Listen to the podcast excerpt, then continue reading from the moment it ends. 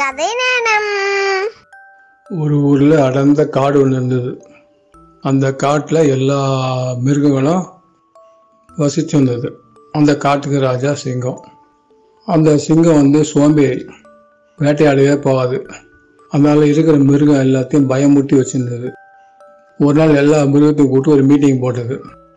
என்ன அப்படின்னாக்கா எனக்கு இறையா டெய்லி நீங்கள் எல்லாம் ஒவ்வொரு நாளைக்கு ஒவ்வொருத்தர் வரணும். உங்கள் எல்லாரும் அடித்து சாப்பிடுவேன் அப்படியே எல்லாத்தையும் பயமுத்து வச்சிருந்தது. எல்லா மிருகங்களும் சோ காட்டுக்கு ராஜா சிங்கமாச்சு அப்படின்னு சொல்லிட்டு பயந்து போய் எல்லாம் சரியும் தலையாட்டிட்டு வந்துட்டுங்க அப்படி ஒரு ஒரு நாளாக ஒரு ஒரு மிருகமாக மணி பன்னெண்டு ஆச்சுன்னா அந்த சிங்கத்துக்கிட்ட போவோம். அந்த சிங்கம் அப்படியே படுத்துட்டுருக்கோம் அது கிட்ட வந்தோடனே புறன்னு ஒரு கர்ஜனை பண்ணிட்டு ஓ ஏன் லேட்டு?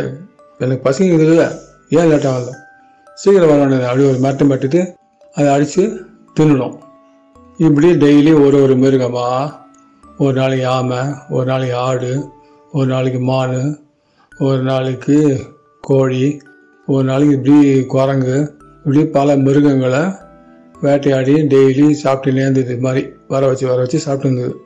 ஒரு நாள் முயலோடைய முறை வந்தது. அன்னைக்கு முயல் போனோம் சாப்பாட்டுக்கு. முயல் எல்லாம் பண்ணிட்டு சரி எப்படியாவது இந்த சிங்கத்துக்கு நம்ம ஏதாவது பண்ணணும். தந்திரமாக ஏதாவது பண்ணாதான் இந்த சிங்கத்தை சாகடிக்க முடியும். அதனால் நம்ம என்ன பண்ணலாம் சொல்லிட்டு பயந்துட்டே போயிட்டு அன்றைக்கி அதனோட முறை யோசனை பண்ணிகிட்டே போயிட்டுருக்கு. போகும்போது எல்லா மிருகமும் கரெக்டாக பன்னெண்டு மணிக்கு போயிருந்ததுங்க. ஆனால் அந்த முயலோ ரெண்டு மணி நேரம் தாமதமாக போச்சு. சிங்கத்துக்காக ஒரே பசி ஒரு ஒருன்னு கத்தின்னு இருக்கு எங்க இன்னைக்கு அந்த முயலை வர காணோம்? அதை காணும் சொல்லி ஒரே கத்திட்டு இருந்தது.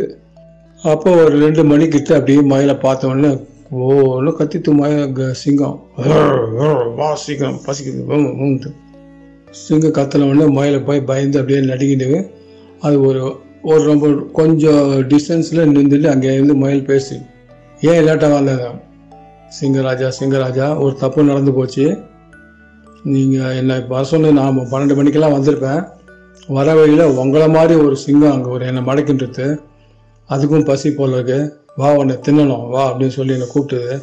நான் பயந்து ஐயோ உங்களுக்கு வேற வாக்கு கொடுத்துட்டு வரேன்னு சொல்லிட்டு நீங்கள் வேற பசியாக இருப்பீங்களான்னு சொல்லி பயந்து பயந்து என்ன பண்ணுறதுன்னு தெரியாத எப்படியோ தப்பிச்சு அந்த சிங்கத்துக்கிட்டேருந்து ஒழிஞ்சு ஒழிஞ்சு ஓடி வந்ததுக்கு நாழி ஆயிடுத்து சிங்கராஜா. என்னை மன்னிக்கணும் நீங்கள் அப்படின்னும். அப்படியா?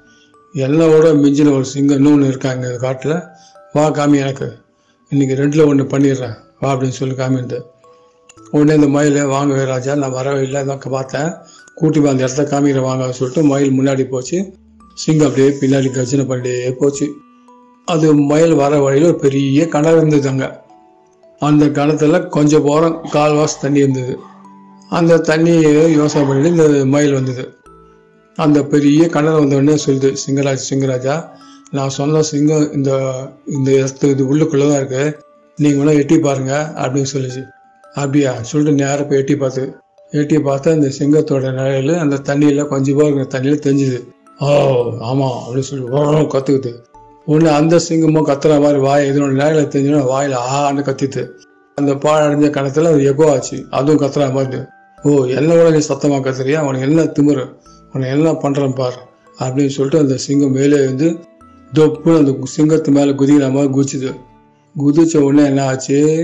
போய் நல்லா அந்த சேரு அந்த பெரிய கணத்தில் சேரு தான் இருந்தது நிறைய. கால் பாகம் தான் தண்ணி இருந்தது. அந்த தண்ணியை பார்த்து அது ஏமாந்து போய் பொத்துன்னு குதிச்சோடனே அந்த சகதியில் போய் மாட்டின்னு அப்படியே இருந்த சிங்கம் உள்ளுக்குள்ள போய் செத்து போச்சு. அப்புறம் அந்த முயல் மெதுவாக எட்டி பார்த்து பார்த்தாக்கா அந்த சிங்கத்தை காணும். ஓ தண்ணியில் முழுகி போச்சு அப்படின்னு சொல்லிட்டு நேரம் திருப்பி காட்டுக்கு வந்து காட்டுக்கு வந்தால் மீதி மிருகம்லாம் அப்படியே பார்த்துது. என்னடாது இன்னைக்கு மயிலோட முறையாச்சா?